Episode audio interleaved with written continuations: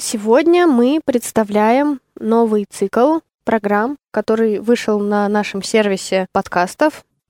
Называется он «О вине и покаянии». Да. Лена, расскажи, пожалуйста, как э, этот цикл устроен и каких режиссеров вы выбрали? Ну, мы решили сконцентрироваться только на советских и российских режиссерах для первого раза, потому что мы только начали вести вместе с Алексеем Злобиным, э, режиссером, и сценаристом, можно сказать, прозаиком, преподавателем. Эту программу «25-й кадр», которую до нас вела Дарья Завьялова. И цикл о вине и покаянии мы решили разделить только на две категории. Это советское кино и современное российское. Ну, современное, то есть последних десятилетий. М-м, пришлось выбрать самые концентрированные вещи, которые посвящены покаянию. Это Герман Старший с его проверками на дорогах, Шипитька с восхождением и э, фильм великолепный шедевр Тенгиза Буладзе «Покаяние», завершающий его трилогию. Вот эти три фильма были у нас в один месяц, а в следующий месяц мы уже выбирали фильмы Балабанова, э, Звягинцева и Натальи Меркуловой, Алексея Чупова. Э, упомяну их позже. Ну, то есть э, Э, российское кино современное, которое в чем-то было э, преемниками э, предыдущих советских мастеров. Это цикл о вине и покаянии. Какие темы, кроме этого, в фокусе внимания? Вот именно под темы, если говорить более развернуто.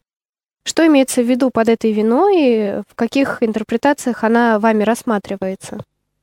Угу. Я э, к интерпретации перейду позже, но э, просто хотела бы очертить э, жанр наших бесед и на чем мы в первую очередь э, концентрируем свое внимание.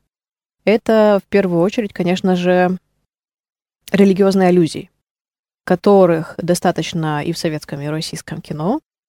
И, например, э, вспомним, как «Восхождение» Ларисы Шипитько изначально планировалось назвать «Вознесение». И только Ильям Климов потом предложил заменить так, чтобы цензура не накидывалась на э, прямые евангельские аллюзии. Обязательно мы брали э, в расчет взаимосвязь биографий авторов и проблематики их фильмов, потому что, например, Шипитько, Герман, Тенгиза Буладзе — это послевоенное поколение, шестидесятники, и для них, конечно, война стала определяющим, ключевым моментом и событием, от которого отсчитывали они свое поколение и свою идентичность. И, например, Герман говорил, что он всю жизнь снимает про своего отца и о своем отце, потому что э, большинство фильмов посвящены и идут по мотивам э, прозы его отца. А, например, Шипитька провела в эвакуации 4 года на Урале. Она ребенком сворачивала в госпитале бинты. И, конечно же, военные фильмы, их вот проверка на дорогах и восхождение, и то, кстати, как э, экстремальные съемки, как, какие у них происходили, э, их объединяет, э, и как в конечном счете размышления о вине в философском, религиозном, культурологическом и историческом аспектах этими режиссерами подано, все это разворачивается в, как мы вели к катарсису в довольно такой пиковой фантасмагорической притче «Покаяние Буладзе». Уже более позднего времени, 80-х, и это третий момент, который мы всегда учитываем, то есть э, говорим о фильмах в сочетании с контекстом социально-историческим того времени. Потому что, например, «Покаяние Буладзе» э, с его премьеры отсчитывается э, феномен перестройки тогда уже можно было заговорить в полную силу и, и такими яркими и мощными образами, как это сделал он в покаянии о репрессиях. Но возвращаясь вот к теме морального выбора и вине, э, вине в первую очередь из-за того, что в твоей жизни был совершен поступок, который неотменим, а неизбежности э, трагизма, который тебя э, бросает вот в, можно сказать, эту сферу этических проблем, преследующих тебя под часть даже в формате рока, как это, например, было с героем Лазарева в проверке на дорогах. Это развивается, трансформируется и обогащается новыми контекстами у режиссеров современного поколения, то есть э, Балабанова, к сожалению, уже почившего «Царствием Божие», и также у Звягинцева э, в фильме «Возвращение», и в совершенно свежем фильме, который получил много наград на международных фестивалях, впрочем, как и предыдущие картины, которые я уже обозначила, «Капитан Волконогов бежал». Фильм э, коллег и супругов, со-сценаристов, соавторов э, Меркуловой и Чупова. И мы завершили этим фильмом наш цикл э, довольно содержательно. У них в этом фильме получается поместить э, на главную роль не просто предателя, э, что уже ставилось под сомнение в первом фильме нашего цикла в «Проверке на дорогах» у Германа, не просто э, человека все-таки образованного, но тирана и полностью извращенного властью человека, как это произошло в «Покаянии». Они взяли в эпицентр внимания зрителя и размышления о совести человека, полную противоположность чему-то духовному. Человека почти шестерку из НКВД.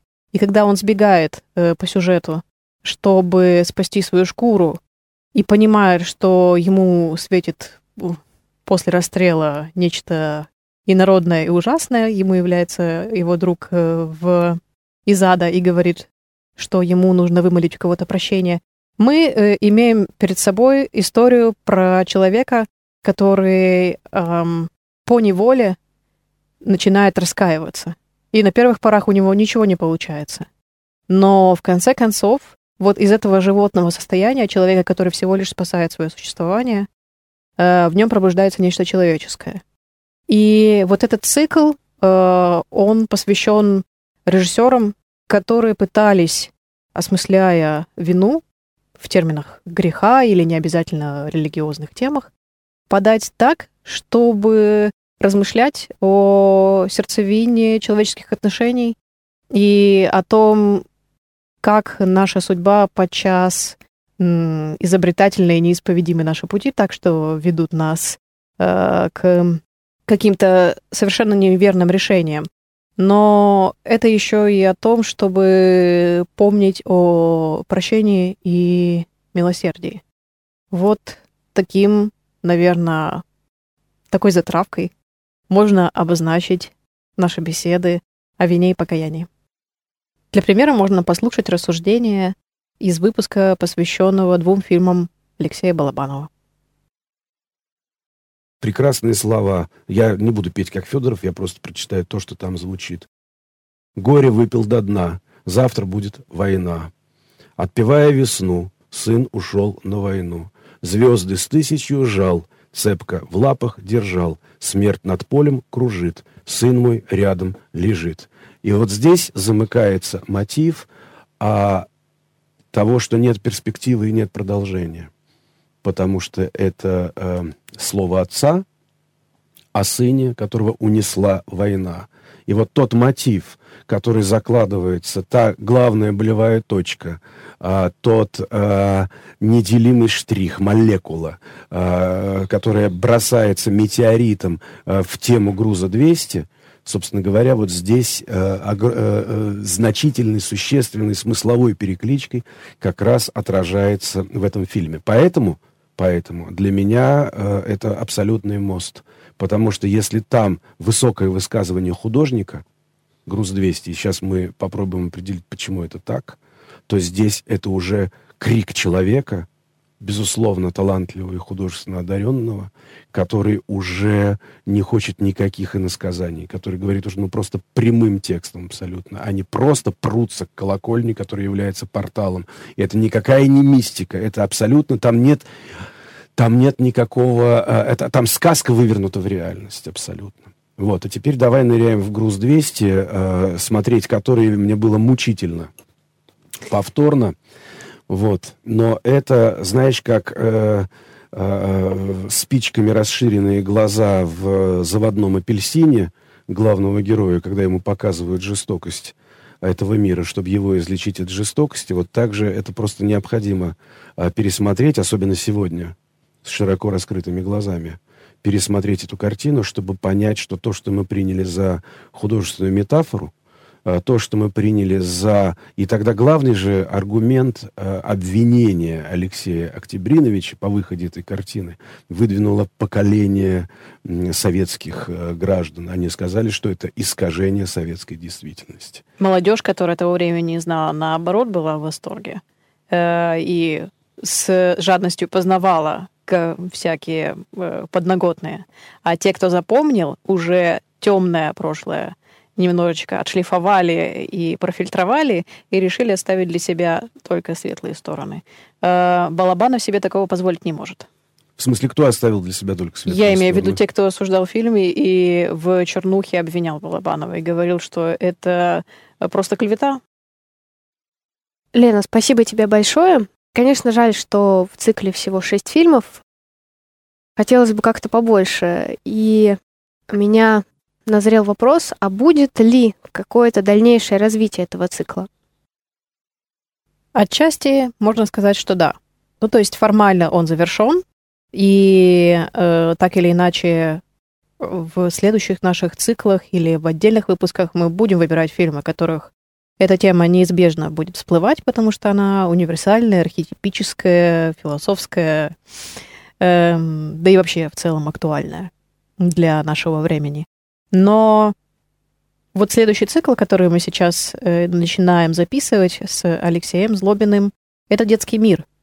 И надо сказать, э, что довольно логически несколько тем, такие как, например, война и взросление, инициация, судьба и развитие личности, в конце концов, духовное бессмертие, все эти темы, которые мы обозначали в разговоре о Германии, Шипитько, Балабанове, они получат э, свое закономерное развитие и будут откликаться в наших новых э, выпусках. И можно сделать небольшую затравку, потому что мы, например, уже записали про детей в итальянском неореализме. Э, прекрасный вышел. Нельзя себя хвалить, ладно. Да и не во мне было дело. Но мы уже будем здесь концентрироваться так, что выбирать на выпуск несколько фильмов, а не одного автора. И будем также сравнивать авторов, чтобы находить между ними параллели. Как, например, наш э, двухчастный выпуск, то есть две программы подряд, посвященные ребенку на войне, то есть нацизм и детство. Это будут э, фильмы Иванова детства, «Иди и смотри», если из советского. Это будет «Корчик» 90-х фильмов, э, европейский фильм, «Жестяной барабан». Э, обязательно там будут и современные фильмы, как, например, Алексея Федорченко «Война Анны» или «Кролик Джоджо», голливудский фильм про ребенка и его фантазии, и при этом они живут, по-моему, в Берлине. Но, в общем, конечно, и там будет про ответственность и про совесть. Так что не прощаемся с этой темой.